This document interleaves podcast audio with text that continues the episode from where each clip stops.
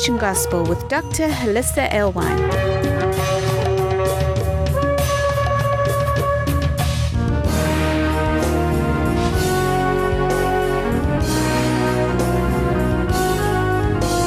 Join us around our Shabbat dining table as we explore the Torah portion. All right, so we're just going to review a little bit of the Torah portion, Bamidbar. And what we want to do is maybe link it into some Shavuot principles. How many of you know that the Torah is from the wilderness? That's good news, right? How many of you feel like you're in a wilderness? So, what do you have as a resource in the wilderness? The Torah. Awesome. So, uh, for those listening by audio, the readings are Numbers 1 1 through 420, uh, Hosea 2 1 through 223. And I added, if, if you're taking notes, um, because really we're looking for context. Sometimes you read things in the Brit Chadashah in the New Testament, and as you're reading them, you feel as though maybe the writer thought you knew something that you don't think you know.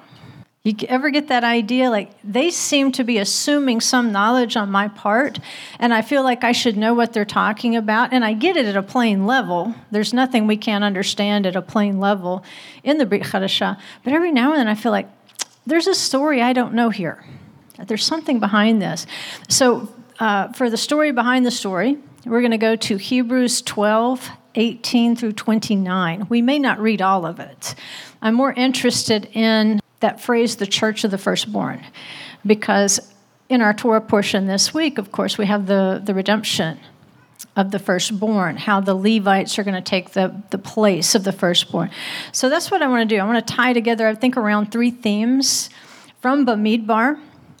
And hopefully, we can lay a foundation for understanding the Son of Man who has a sickle in the book of Revelation and the angel who has a sharp sickle in the book of Revelation, because when you see a sickle, it's going to make you think of two specific feasts. We have Passover, which is the reaping of the barley harvest, or the first fruits of it. You're going to continue that harvest, and then at Shavuot, you will have a sharp sickle, hopefully, so that you can begin reaping the first fruits of the wheat harvest. And so, as we're reading that chapter in Revelation, and we're seeing the one like the Son of Man who's reaping a harvest, it's going to make us think, obviously, of Passover to Shavuot in terms of a, a GPS, helping us know where our feet are standing at that particular time. But if we think about the, the sharp sickle and the angel being told to go out and reap, there's something odd about that. And if you're not a farmer or a vintner, is that the right word? Vintner? Um, you may not have noticed that he's using the wrong tool. If he's going out to harvest grapes, he should have uh, it's it's a pruning knife. Is actually what it looks like. It's a sharp knife. It's a hand small handheld instrument because you're you're making these little precision cuts in order to take the clusters of grapes off. Not that you wouldn't pick up a few twigs and branches and things that are going to get stuck into the basket. But you never see anyone going out to reap a vineyard with a sickle that you would use on a field of wheat. So that's telling you this is going to be messy. This is going to be really, really messy. And because it's grapes, we know that it's timed to Sukkot. Somebody's in trouble at Sukkot because if the Son of Man did not reap you, and it goes back to Passover and Shavuot. We tend to kind of skip over Shavuot because we don't know what to do with it. It doesn't have all these fun things to do like Passover and Sukkot, right? We don't have all these cool traditions, which some do, some don't, or some uh, personalize, which is fine. Uh, but with Shavuot, it's mainly like, okay, and I'm supposed to eat dairy? Why? show me where it commemorates the giving of the Torah. And so you have to do a little calendar work, which is dangerous, right? And there's still going to be disagreement in terms of even the date of Shavuot, because if, if we don't start counting on the same day, then we're not going to end up on the same day. Doesn't matter. This year it fell on a Sunday, right? So Baruch Hashem. Uh, we don't want to get in that argument. At any rate, is I want you to sense the importance of Shavuot because scripture seems to be telling us, and, and I can't take credit for finding this all by myself. It was actually the rabbis that showed me the scriptures where to go look. It was looking in these rabbinic sources. But their understanding is that the righteous are sealed. You heard that in Revelation, right? The righteous are actually sealed at Shavuot. See, we're conditioned between the Feast of Trumpets and Yom Kippur to say, May your name be inscribed and sealed in the book of life for a sweet year. Well, here's the thing from the Jewish perspective, that's for the lukewarm. Remember Yeshua's message to Laodicea I wish that you were either hot or cold, but because you're lukewarm, I'm going to vomit you out of my mouth. And if you want to know what that means, just go look up the vomit verses in the Torah. You can do a word search, look up the vomit verses, and you'll know exactly who he's speaking to. So he didn't change the language between the Torah and Revelation. He's still going to vomit you out if you have one foot here and one foot here. And this is why you would be so miserable. If you were completely wicked, you would be completely happy, kind of, in a wicked way, not to be in the kingdom because this is exactly what you chose. Right. I don't want to have anything to do with the kingdom of heaven. Heavens, no, right? So I just want to be wicked. I want to live in a wicked kingdom. So you've chosen that. You're firm on that. I'm, I'm completely convinced I love wickedness and darkness. So when the wickedness and the darkness is judged, you chose where you wanted to be, and you can at least take responsibility for your choices. Here's the problem what if you knew the way of righteousness, but you thought that you could do some fun stuff on the side. In other words, yes, I, I, I do want that fire insurance, but I just want the insurance. I don't want you calling me all the time and giving me the safety tips, right? Uh, I don't want to stay within these boundaries. I don't want to walk toward perfection. I, I just want to, you know, I might have this little show that I watch. I know I shouldn't be watching it, but you know what? I don't care. I'm, he's not going to judge me for that, right? There's grace. Somehow we think grace is to give license to the things we want to do that we know we shouldn't be doing, and that's not what grace is at all. But there might be places where we're sticking our feet over in areas that the Holy Spirit has been working with us and saying, okay, maybe that was all right 10 years ago, but honey, you shouldn't be doing that now. You should know better by now. And so, this sense of blending the two worlds and thinking I can have the eternal security of my salvation, but yet I can enjoy some things out here in the world okay. No, you can't. Not at that point. Time's up. You know, there's boundaries this generation does not like to accept. They see a boundary, they want to destroy it, push it back, say it doesn't exist. Every line they're trying to blur or destroy. And you can deceive yourself into thinking that's possible all the way up until the wrath of the Lamb. And then you can't deceive yourself anymore.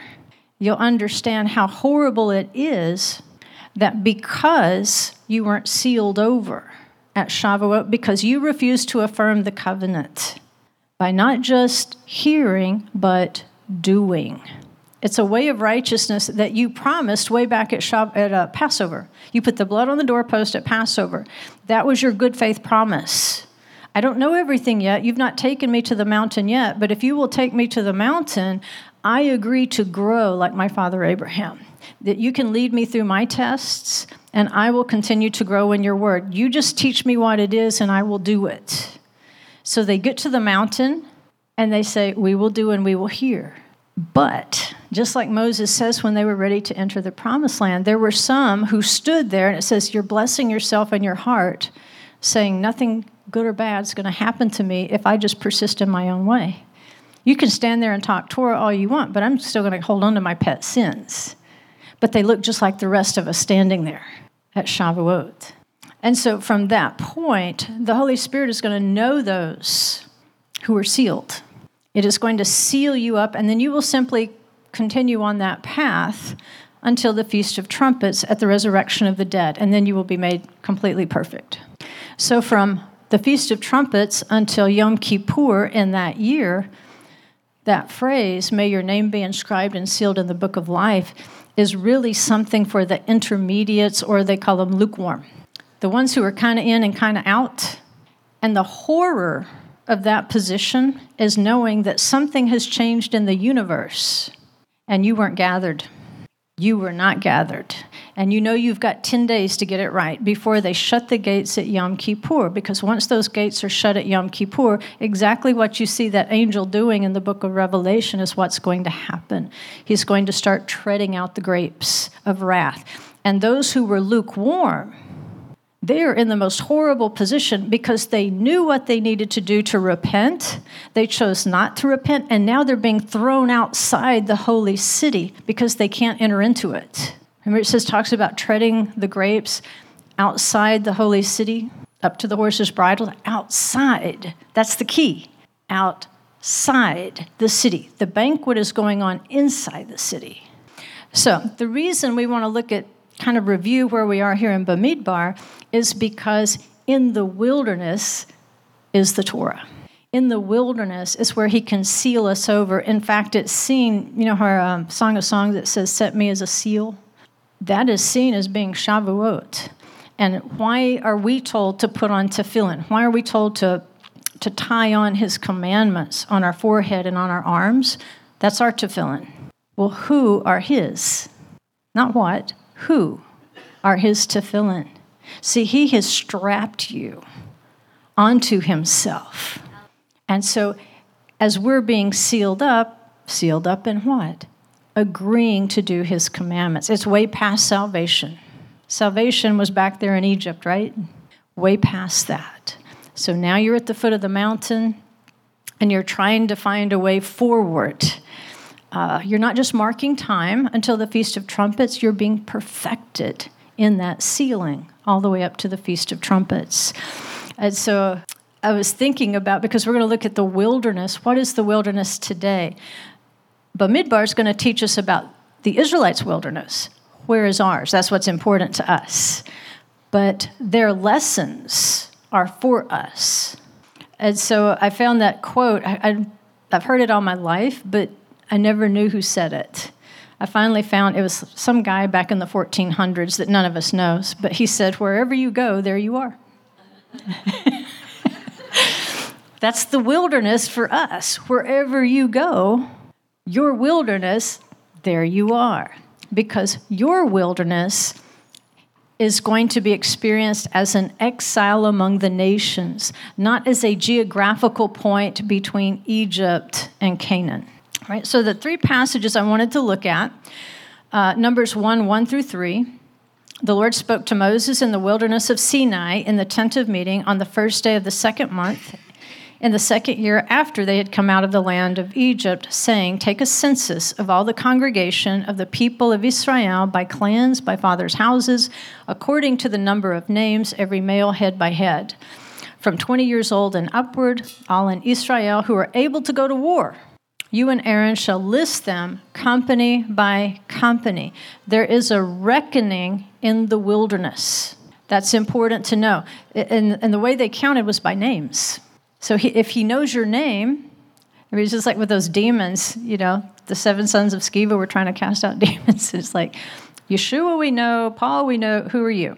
What business do you have ordering us around? Uh, so we want him to know our name, but this is going to be a representative census of preparation for war, hard times coming, because enemies will rise up. So the, the first component in the wilderness is going to be a census or a reckoning. This would pertain very specifically to the Feast of Trumpets. Why the Feast of Trumpets? The understanding and there's multiple passages that you can go and find the context, but in a nutshell, this is when all the nations, it is said, pass under the shepherd's rod. The reckoning, the accounting, the numbering, and the naming. So, looking forward to the Feast of Trumpets from Shavuot, you can see the counting started going on way back here in the wilderness. Way back in the wilderness. You're being accounted, you're being reckoned. The next passage is uh, actually a verse 2 2, the Lord spoke to Moses and Aaron, saying, The people of Israel shall camp each by his own standard with the banners of their fathers' houses. They shall camp facing the tent of meeting on every side. So they had a, a, dual job here. They've got to face the tent of meeting, but yet they also have to guard in terms of like facing the enemy around the perimeter of the camp. But those four encampments are important to understand when you get to the book of Revelation, and you have to understand. It was actually in one of the songs we sang today. No, it was in the liturgy. Talking about setting up the thrones at the gates of Jerusalem. It's based on this proto prophecy right here. Originally, the 12 tribes their designation, as we see by their encampment in the wilderness, it was so that they could judge at the 12 gates of Jerusalem and the nations could go up and receive right judgments. And of course, King Messiah is over all, but this divine machine is what I call it. It had a job. So they're rehearsing here in the wilderness. Should they fall down on that job? Should they abdicate that responsibility, fall into sin? Then that leaves the angels of the four winds striving with one another.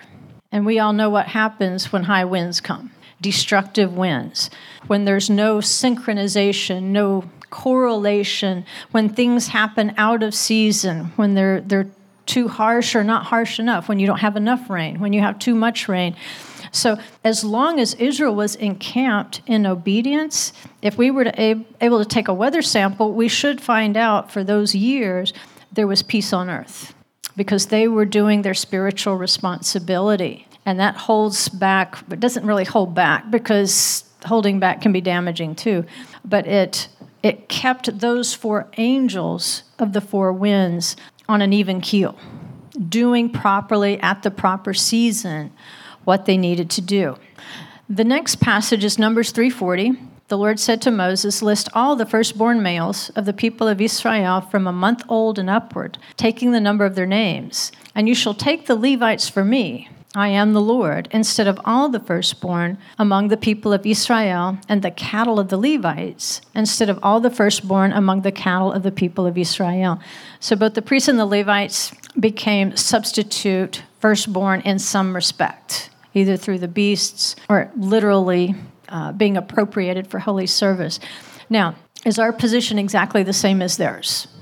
Probably for most of us, no. We are not Levites or priests by blood.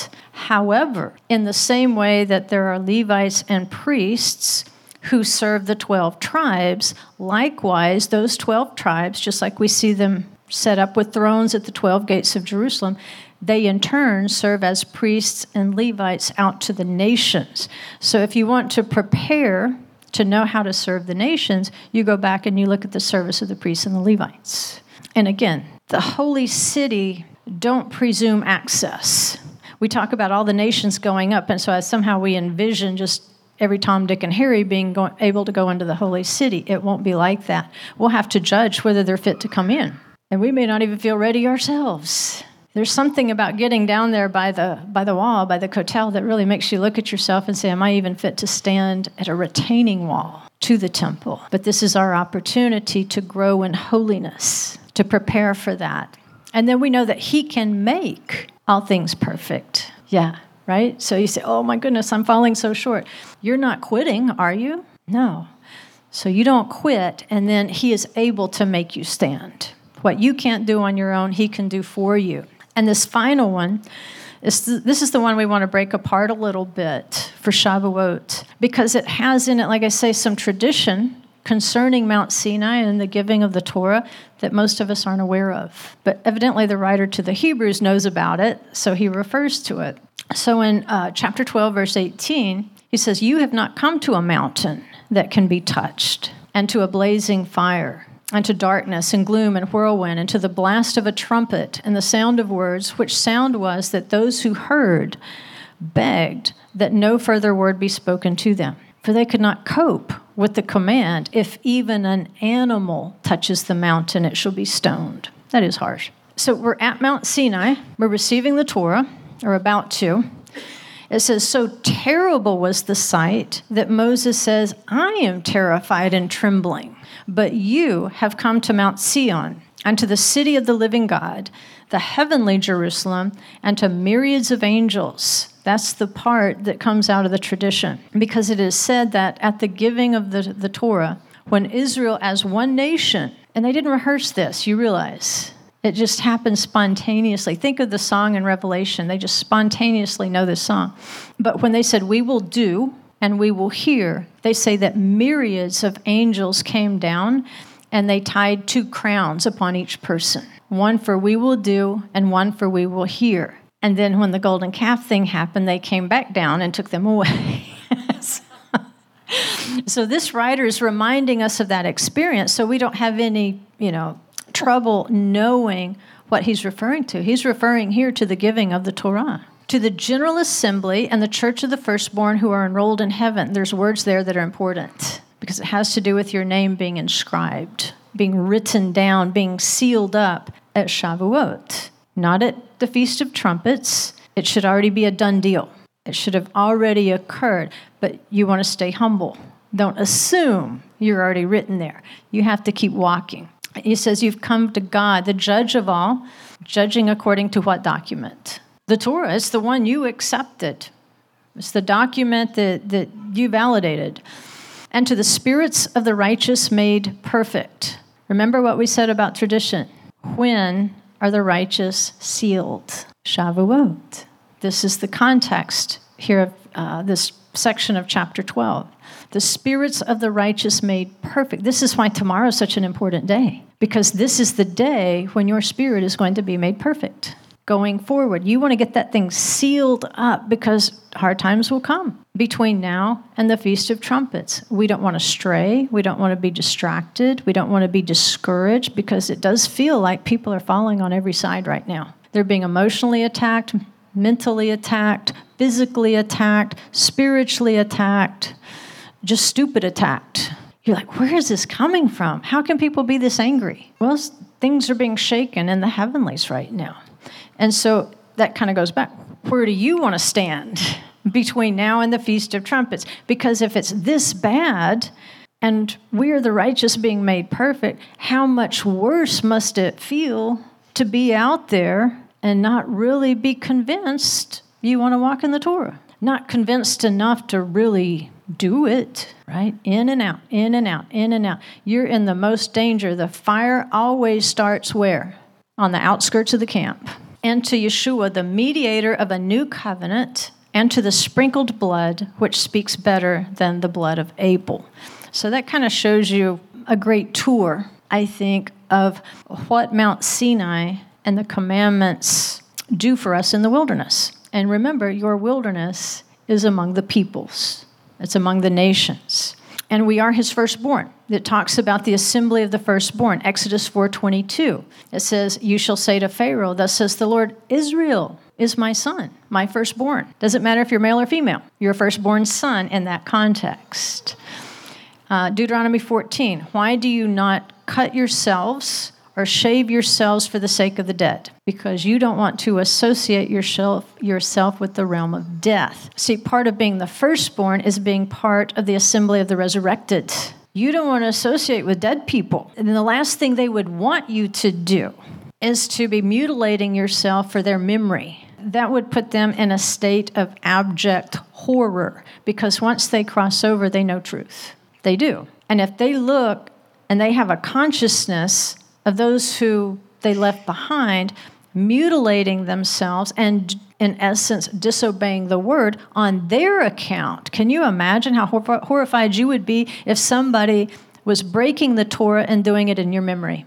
I mean, that just destroys all this ancestor worship stuff, right? Can you imagine how much darkness and gnashing of teeth there is when they look back and they see, wow, just like the rich man, you have an awareness of what's going on doesn't mean you have a body to do anything about it. So there's some real horror if you were to know that. Like, can you imagine poor Mary, Yeshua's mother, and all the stuff that's done in her memory? And she's like, Would you stop? Please stop already? It's about my son, it's about the Father. But we are supposed to be the first fruits from the dead. So, as the first fruits from the dead and the firstborn, the last thing we want to do is associate ourselves with the realm of death. We are people of life.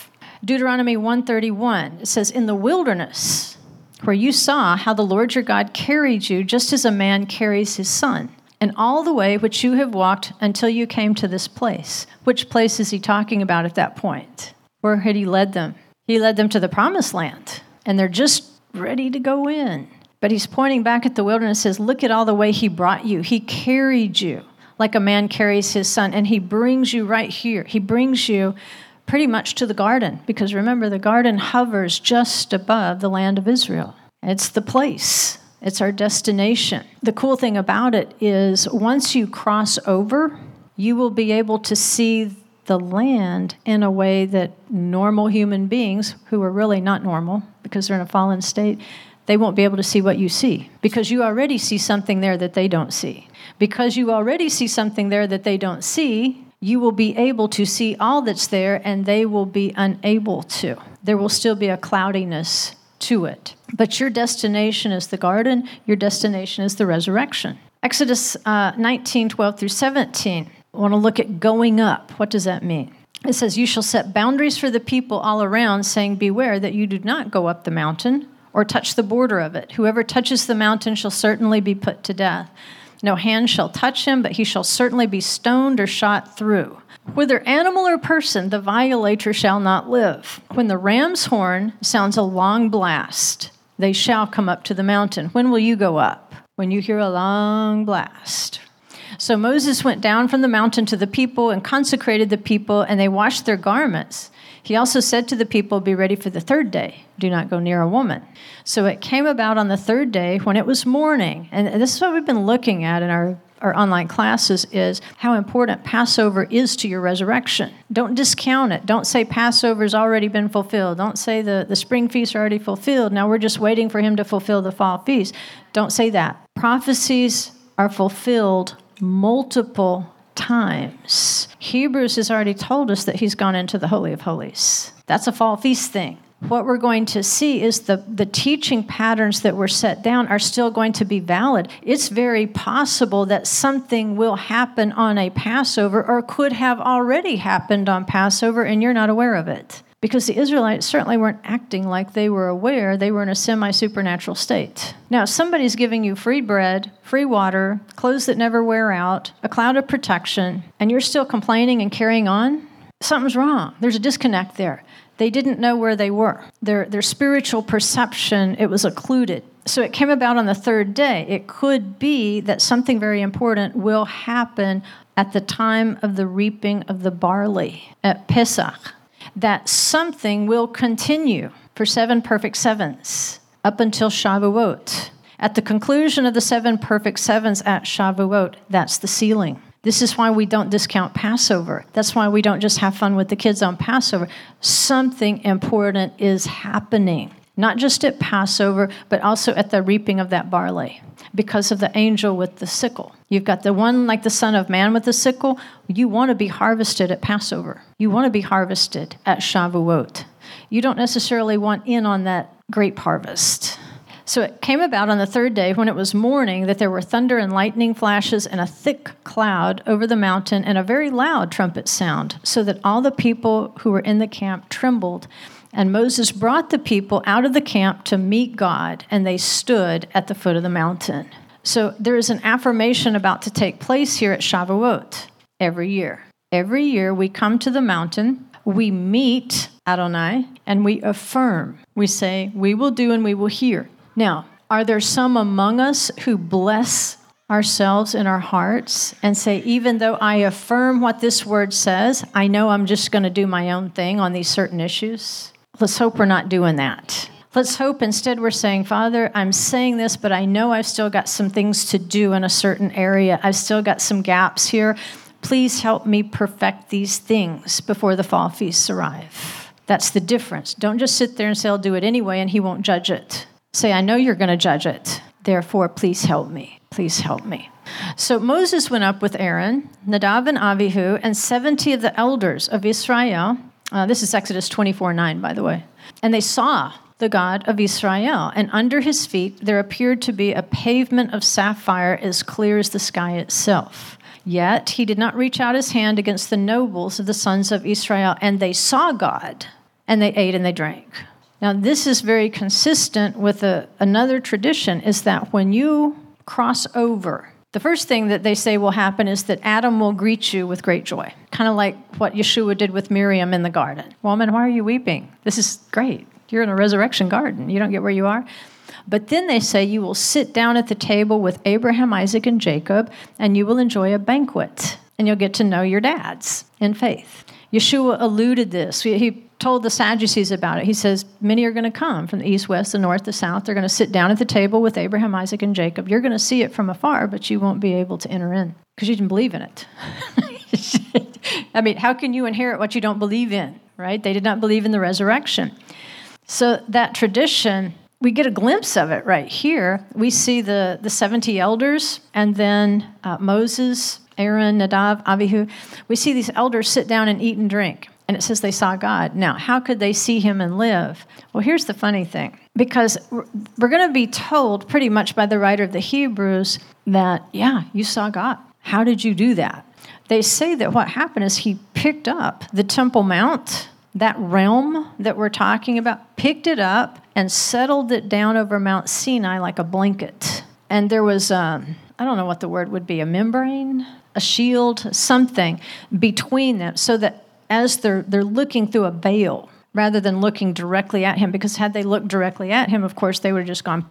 So there's a protection there, but they were literally experiencing Jerusalem. And so when the writer to the Hebrew says, You have come to Mount Zion, you're not just going to see him through a veil. You're going to encounter him face to face and you're going to eat and drink. And there's kind of the proto prophecy of that process.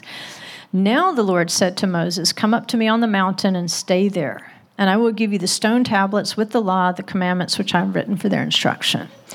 So again, at this point, only Moses is going to go up higher, right? But it's his job when he comes back down to educate, instruct, clarify, supply them with everything that they need to be able to ascend up to the promised land. When you ascend to the promised land, it's called making aliyah, and it comes from alah, which means go up.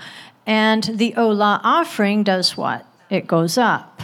And that, there's an interesting thing about alah. It can mean go up, it can also mean removal. Can it be that there will people who ascend or go up to the mountain and they're actually being removed from a certain realm of death and entropy, but also at the same time, those who bless themselves in their hearts and say, He's not going to judge me for my sin, they will also be removed and taken away. So here, um, it's not a list of 10, but it, it probably could have been. But here's nine things that we ascend to in the wilderness, because the wilderness is a place of strengthening. You say, wait a minute, most of them died in the wilderness. You don't think the ones that left were strong? That's the ones we want to be part of. So that's my goal for this year. Don't complain about the complainers. or the food. All the food is good. The Torah is from the wilderness, number one. Number two, the Mishkan, the tabernacle, is from the wilderness. Number three, the Sanhedrin or the court was instituted in the wilderness. Number four, the priesthood is from the wilderness. Number five, the Levitical divisions are from the wilderness. Number six, the monarchy is from the wilderness. Two examples you are a kingdom of priests, that is a monarchy. And he establishes the mercy seat in the Mishkan. The mercy seat is one of his thrones, by the way. There's a mercy seat and then there's a judgment seat. Number seven, and this is going to have three parts these are just called the good gifts. The three good gifts are the, the miraculous well of water, the manna, and the clouds of glory.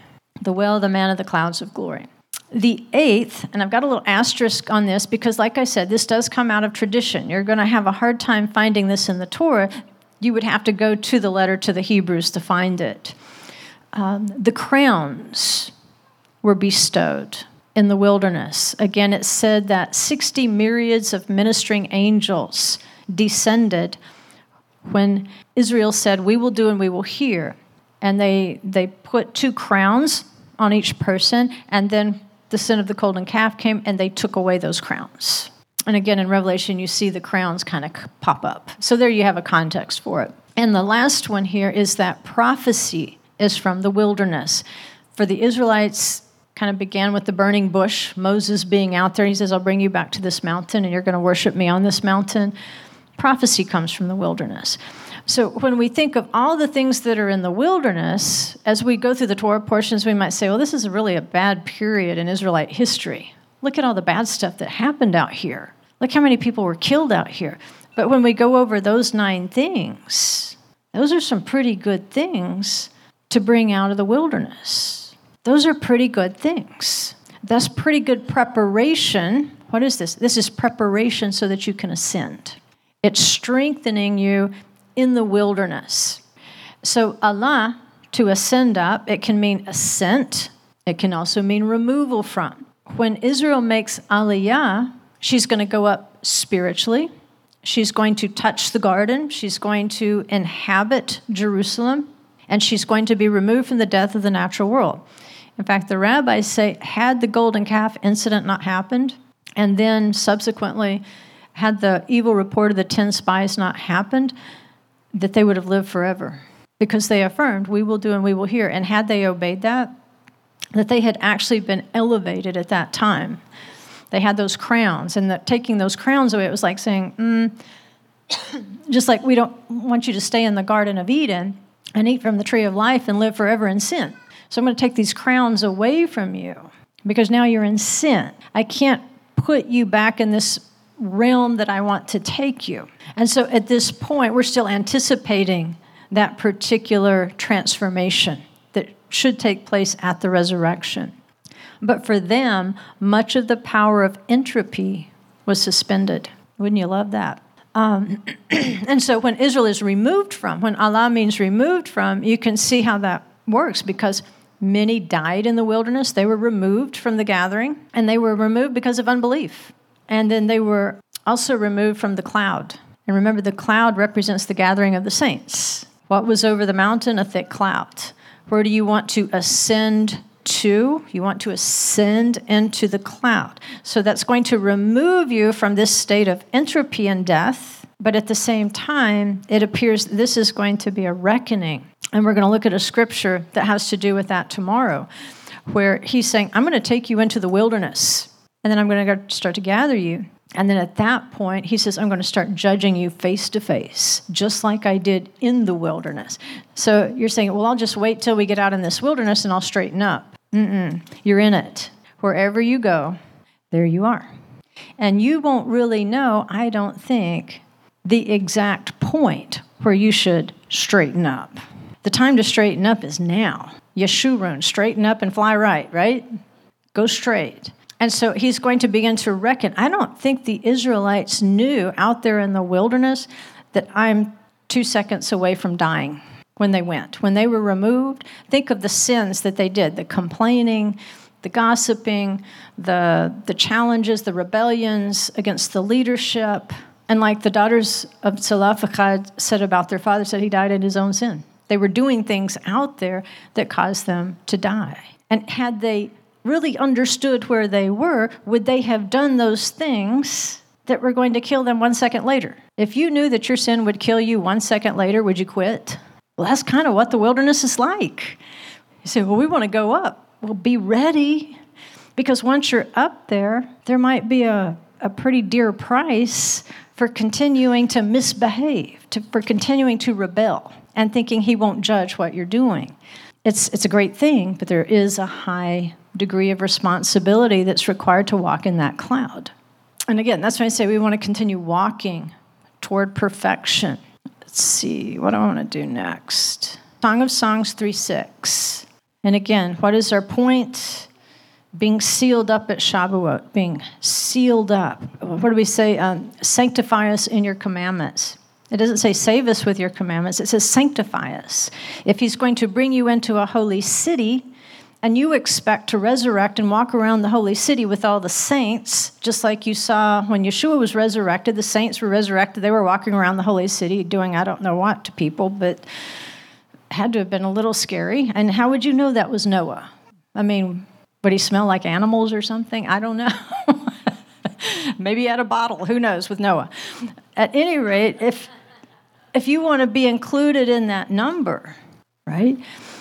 the, the state of preparation, then you have to rise, no pun intended, to that level of perfection and just yield to the Holy Spirit. So here's what it says in Song of Songs 3 6. What is this coming up from the wilderness like columns of smoke, perfumed with myrrh and frankincense, and with all the scented powders of the merchant? But this shows how the bride is going to go from the wilderness to enter the land of promise, just like Moses says. He's brought you to this place. Well, at Shavuot, he is going to bring you to a mountain. That is preparation for the next step. He wants to resurrect your body, and he wants you to be able to go in a gate. We don't even need to be arguing over which gate we go in. We just need to get ready for any gate that might be open to the holy city. Because if it's a holy city and it's the tzaddikim or the righteous that are seen walking around the holy city, then it's not going to be the vomit people. We don't want to be vomit people. No. we have dogs, and you know what dogs do when they vomit? They just, the same thing that they just upchucked, they'll eat again. Well, we do the same stuff we do these sins, and we say, Well, I'm not going to do that anymore. what do we do? We go right back, we eat the same sin. But this is our preparation. How did he prepare them? He prepared them with the Mishkan. He prepared them with columns of smoke from the altar. He prepared them with the, the literal pillars of smoke and fire. He prepares them with the incense smoke. He prepares them with the myrrh and the frankincense. If you remember the the daily offerings, they had to have a handful of frankincense that went on to that offering that goes onto the altar. And the scented powders, those have an interesting history, by the way. Uh, when you look up, start running the, the word search on those powders, avak in Hebrew, and you keep following the, the root words back, guess where the avak first showed up? When Jacob wrestled with the angel all night long. The, the word for wrestling, avaka, it's got the same root as avak, which means like dust. So you've got a noun, avaka, wrestling with the angel, and it had to do with crossing over, bringing his sons back to their inheritance. They've been out here in the land of Lavan, they've been out there in the exile. He's got to get his sons back into the promised land. Well, in order to do that, he's going to have to wrestle. A man, an angel, yes.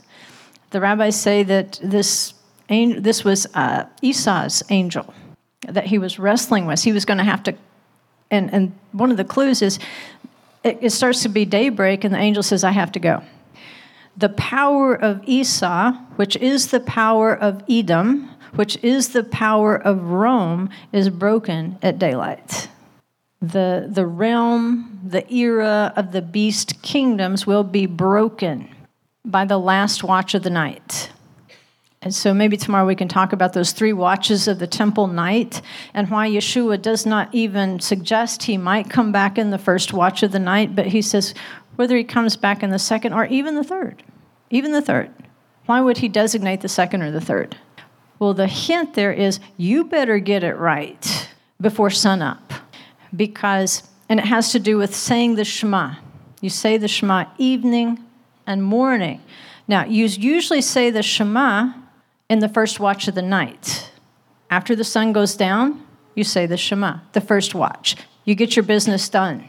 You get your spiritual business done. You affirm the commandments when you say the Shema. But the rabbis say, What if you forget? Well, they say, Our tradition is you say the evening Shema before midnight.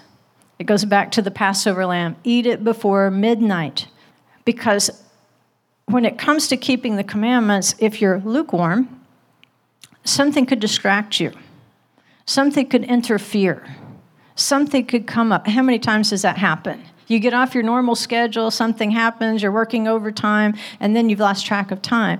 And see, you can't turn the clock back and say the Shema if you let it ride over and then the sun's up and you realize that the sun is up and you haven't said it. You can't turn the clock back and say that Shema. Now, you can learn next time, set your watch or something, set an alarm. But he says, What if it's the second watch of the night? Well, they say you can still say the Shema. If it's the second watch of the night, go ahead and say it. Well, what about the third watch of the night? Go ahead and say it, but you're in a real danger zone right there. Because the thing about the night is there are no signs to be observed with the eye. That's why we are told the Son of Man returns, his return is not with signs to be observed with the eye. That's why Yeshua said, Don't be running out in the wilderness. Don't go up in a closet looking for me just because somebody tells you I'm there. He says, The kingdom of heaven is within you you should already know where the Son of Man is. That Shema business in the first watch of the night, it means you're not going to hold it over to the second watch and risk not being able to say it because something comes up. You're not going to risk it being the third watch of the night and all of a sudden, oh no, the sun's up because that's when the destruction starts. That's when, the, that's when your exile is over, and that's when the destruction begins on Rome, Edom, the fourth beast kingdom that has infected and infested the feet of the world, the nations of the world. That's when the judgment begins. And that's why it's important for us to make sure that we're taking care of our spiritual business at Shavuot. Get sealed over at Shavuot. Don't let it linger until the Feast of Trumpets. Don't let it linger. Well, I got one more day. I got one more day. And then all of a sudden it's Yom Kippur. Well, I've got till sundown. It's Yom Kippur. I've got till sundown. I can do it all the way up until then. He says he's coming at an hour that you don't think he will. And when he says an hour, sometimes he doesn't mean an hour, literally 60 minutes. Sometimes he can mean a month, a whole month. Sometimes he can just mean an appointed time that has nothing to do with how many minutes are there. He says, even to his disciples, it's a time you won't think of. But we've been conditioned to think he's coming back at the Feast of Trumpets. And he is. There's a resurrection at the Feast of Trumpets. But what if, remember, the days are going to be shortened for the sake of the elect? What if it's very important that you be spiritually awake at Passover? What if it's very important that you're sealed over at Shavuot because you don't know that perhaps he might have already begun the gathering. The, sh- the sickle may have already gone into the standing grain because you realize when they set apart the grain for the Omer to offer in the temple, they didn't cut the barley and then tie it into sheaves. This particular barley they went out, they decided where the sheaf would be, and they tied the string around the living barley.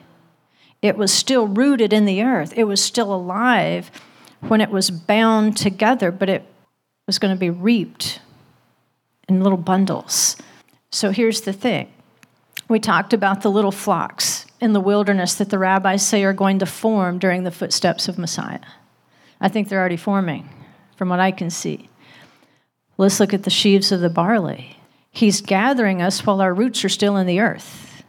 He's tying a string around us while our roots are still in the earth, and He's setting it apart. And, tomorrow we'll go over the exact questions that are asked before the barley is reaped.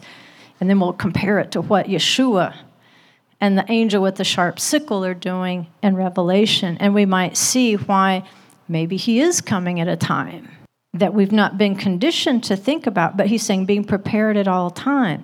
Don't wait till the second watch, don't wait till the third watch. Definitely do not wait till the third watch because once the day breaks, you see that barley it's harvested in the first watch of the night. After the sun goes down, they're doing this the day before Passover. Wow. We don't really think it clicks in until the Passover, right? But this barley was set apart and reaped the night before, in the first watch of the night. So, do you want to be part of those sheaves? Or do you want to wait all the way until the sun starts to go down on Yom Kippur? Because the message to Thyatira, which I know you guys have gone into in detail, does that not tell you that it's going to be hard if you wait that long? It's going to be really, really hard.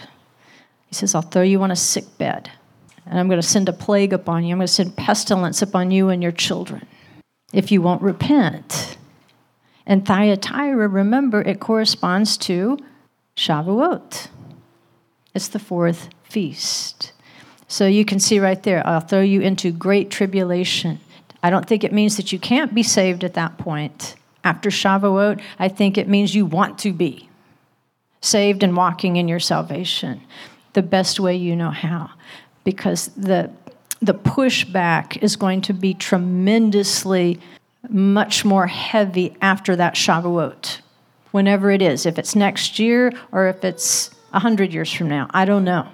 But that's why we need to take Shavuot very seriously, because things are happening earlier than we think.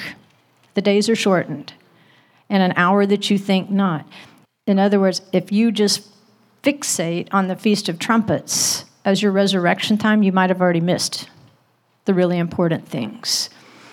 Because we'll also look at, at the passage where Satan is thrown down from heaven and he begins to blaspheme not only the name of the Holy One, but it says those who dwell in heaven.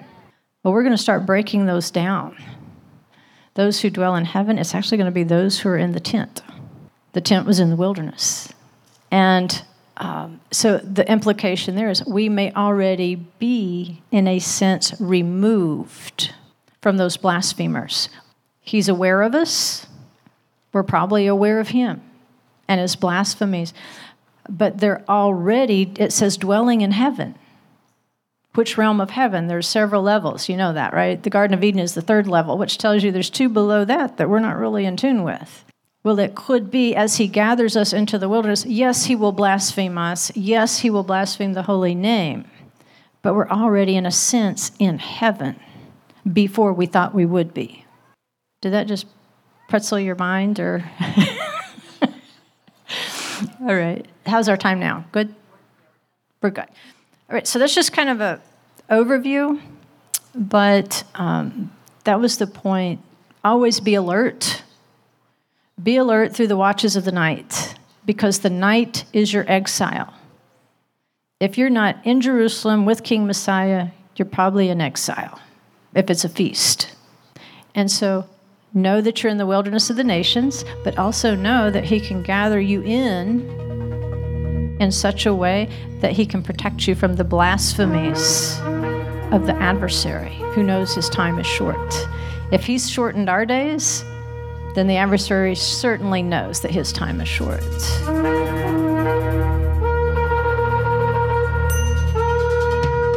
Thank you for exploring the Torah portion with us.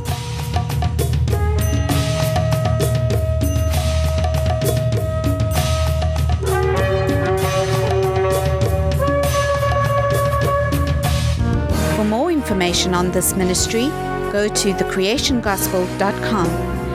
You can find links there for our newsletter, books, workbooks, Facebook, and our YouTube channel.